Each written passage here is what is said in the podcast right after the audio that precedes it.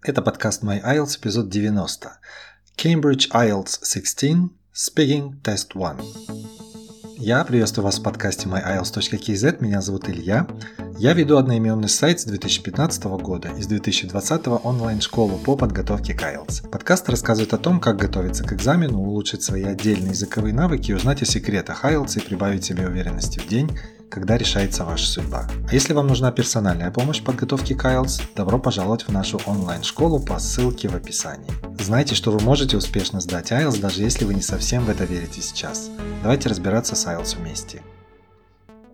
Что-то давненько я ничего не говорил и не записывал об IELTS Speaking, и сегодня постараюсь исправиться. И, наконец, у меня руки дошли до самого последнего на сегодняшний день тестника от Cambridge, это Cambridge 16, он вышел в июле, если я не ошибаюсь, этого 2021 года, и этим эпизодом я начинаю рассматривать все спикинг-тесты, их будет 4, и я возьму сегодня только первый тест. Вы услышите мои ответы на вопросы, которые указаны в этом тесте. Если вы хотите увидеть эти вопросы сами, пройдите по ссылке в описании к этому эпизоду, они там есть.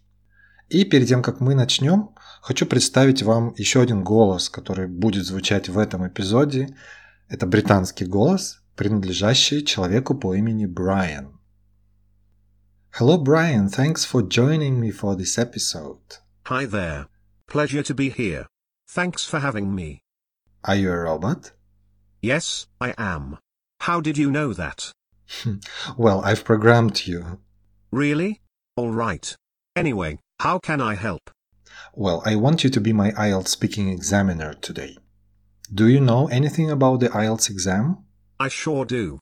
As long as my access to Wikipedia is not cut off because of bad internet, I know just about anything in this world. Okay, okay. Ребят, для чего я все это записываю сегодня и пригласил сюда искусственный, так скажем, интеллект в лице Брайана, для того, чтобы показать, как развиваются события во время вашего спикинг-теста. Это будет особенно интересно людям, которые еще пока не проходили через реальный свой спикинг на IELTS, и тем самым вы услышите все инструкции, которые максимально приближены к дню вашего экзамена, и как задаются вопросы, и как на них отвечать. Окей, okay, Brian, let's do it. Let us talk about people you work with. Who do you spend most time working with and why? Well, let me begin by saying that I don't work in the traditional sense of this word. Since the pandemic hit, I went completely remote. Now I work from home and I actually don't have any colleagues. But I do work with people. These people are my clients, my customers, and they are mainly the professionals, people in their 20s, maybe 30s, and sometimes 40s. This could be anyone engineers, medical doctors, teachers, uh, business people, anyone who wants to improve their English and to take the English proficiency exam for various purposes. For instance, for applying for higher education abroad or people wishing to migrate from their home countries to an English speaking country. What kinds of things do you work on with other people? Well, we mainly focus on developing their language skills. I'm now talking about my customers.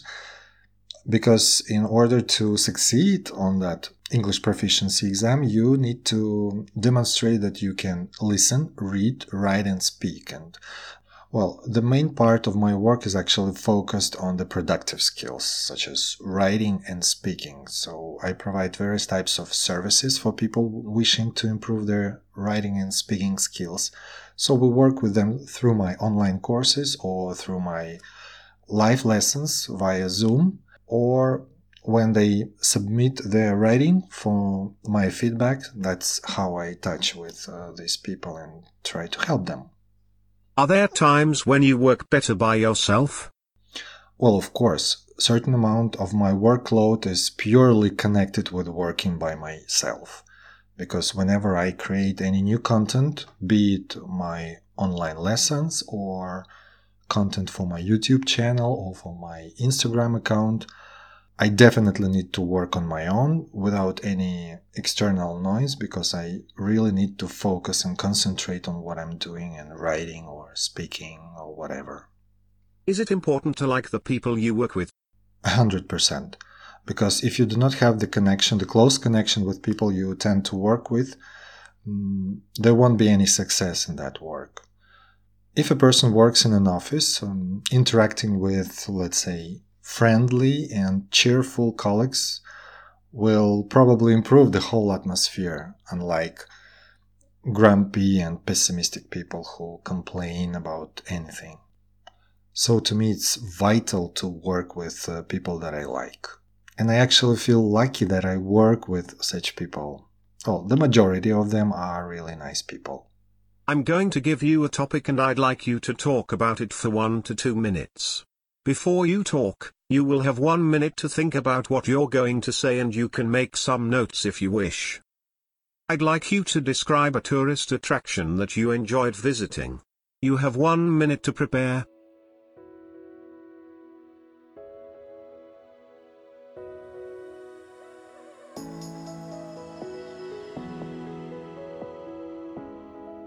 Alright, you will have two minutes to speak about this topic. Don't worry if I stop you. I will tell you when your time is up. Please start speaking now. First of all, thank you for this topic because travel for me is probably the number one thing that I really enjoy talking about. But nowadays it's really hard to travel because of all those travel restrictions and all the uncertainty that takes place in today's world. But anyway, if I look back and think about a tourist attraction that I really enjoyed visiting, well, that's really hard to pick because I've seen so many. But I guess I would talk about uh, the Petronas Towers, the famous skyscraper, actually two skyscrapers, located in the very center of Kuala Lumpur, Malaysia. I visited this place um, a couple of years ago, and uh, that trip was particularly interesting because I traveled uh, in the winter time when it was freezing cold in my country, and Malaysia was pure summer plus 28 if I am not mistaken. So speaking about the Petronas Towers, uh, the first time I ever heard about this attraction was maybe 20 years ago when I first uh, saw a movie called Entrapment with Catherine Zeta-Jones and now late Sean Connery, who starred in this movie. And uh, the Petronas Towers was the place that set the scene for the whole movie because these two people were going up and down this uh, skyscraper because they were thieves and they were trying to rob like the richest bank in Malaysia, maybe in Asia. And anyway, so if I talk about my experience with the Petronas Towers, well, it took me a couple of hours to actually get on the top floor with all those panoramic windows and the sky bridge that connects uh, two identical buildings.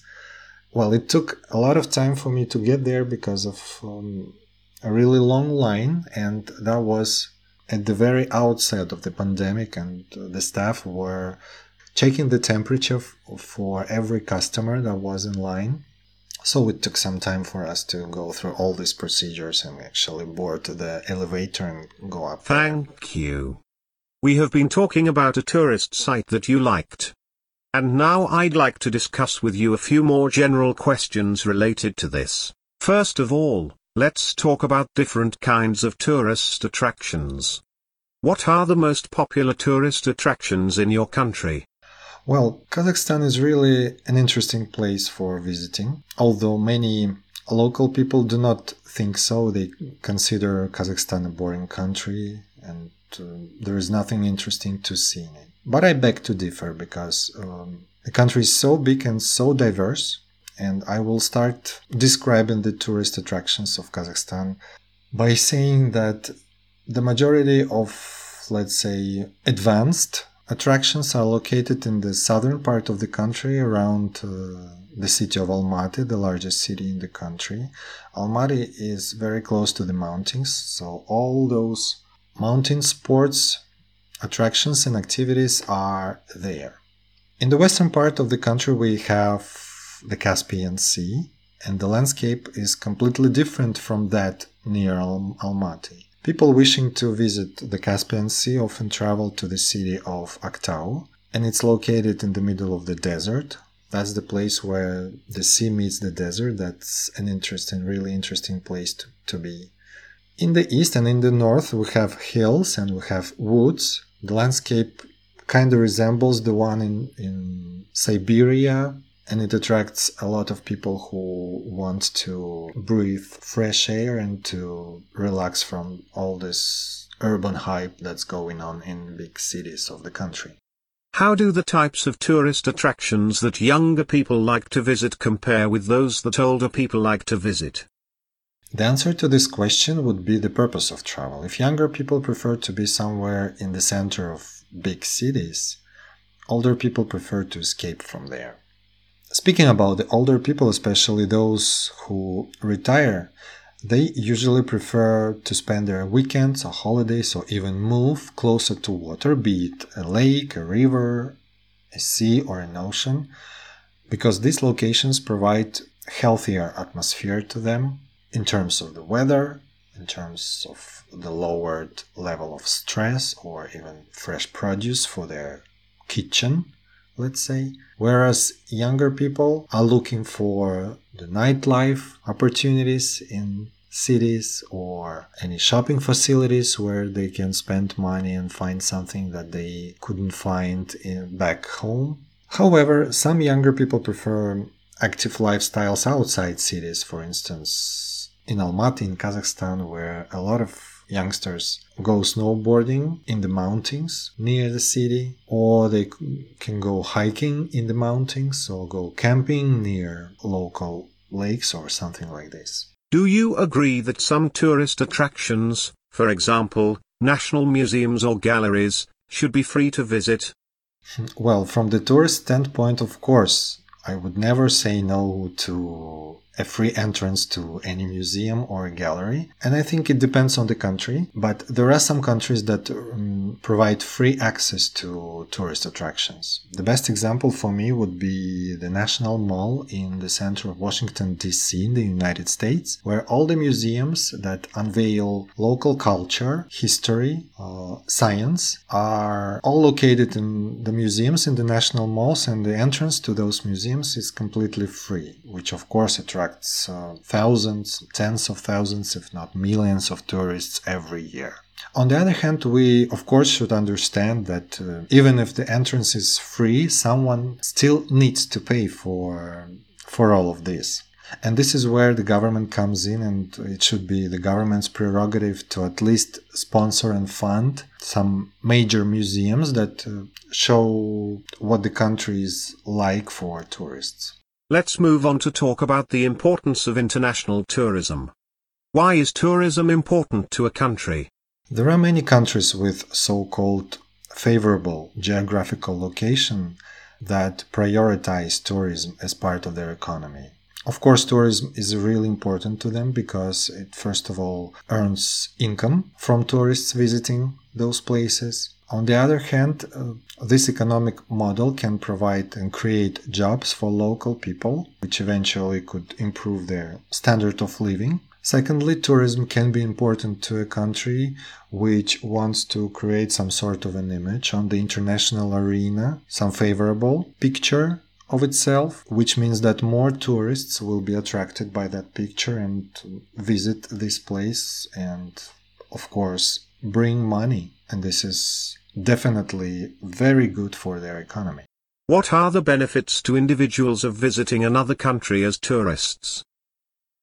Hmm, that's an interesting topic to talk about because, well, many people have been talking about it for the recent couple of decades since uh, traveling has become more affordable for people, not only from the developed countries, but from many developing countries. And of course, there are various benefits to travelers. And one of them is the fact that people who travel a lot or travel occasionally, they tend to be more tolerant toward other cultures, other nations, or races, even genders, because they tend to see that at the end of the day, all people are the same. What's different is probably the language, the landscape, the location, maybe the food, And the more people are exposed to this kind of experience, the more understanding they become. And in the long run, such an activity definitely contributes to the reduction of the interethnic conflicts. And I hope someday this will eradicate wars altogether. How necessary is it for tourists to learn the language of the country they're visiting? In the world that we live in today, where the English language has become global. Oftentimes, it's not really necessary to be proficient in the local language because a tourist can get by with English in virtually any corner of the world, of course, with some exception. But English can be the key to almost any door in this world. Of course, it wouldn't hurt if a person knows a couple of phrases in the local language that would uh, help them to create a closer bond with local people and to improve understanding with them. So, in my opinion, learning the local language of the country where the person is going to travel to on purpose is not necessary in the world that we live today. Thank you. That is the end of the speaking test. Окей, ну примерно вот таким образом могут звучать ответы на эти вопросы.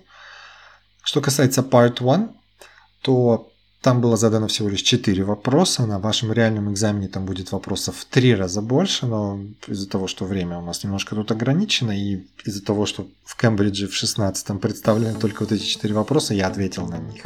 Но будьте готовы к тому, что вот эта первая часть спикинга, она будет все-таки длиннее в условиях реального экзамена. Ну что, на этом я завершаю этот эпизод. Подпишитесь на подкаст myielts.kz в Apple подкастах и Google подкастах или вашем любимом подкаст-плеере, чтобы не пропустить новых эпизодов. А если у вас есть вопрос, комментарии или идеи для будущих эпизодов, то напишите мне. Для этого зайдите на myielts.kz slash без пробелов, либо оставьте сообщение в Instagram. Скоро услышимся!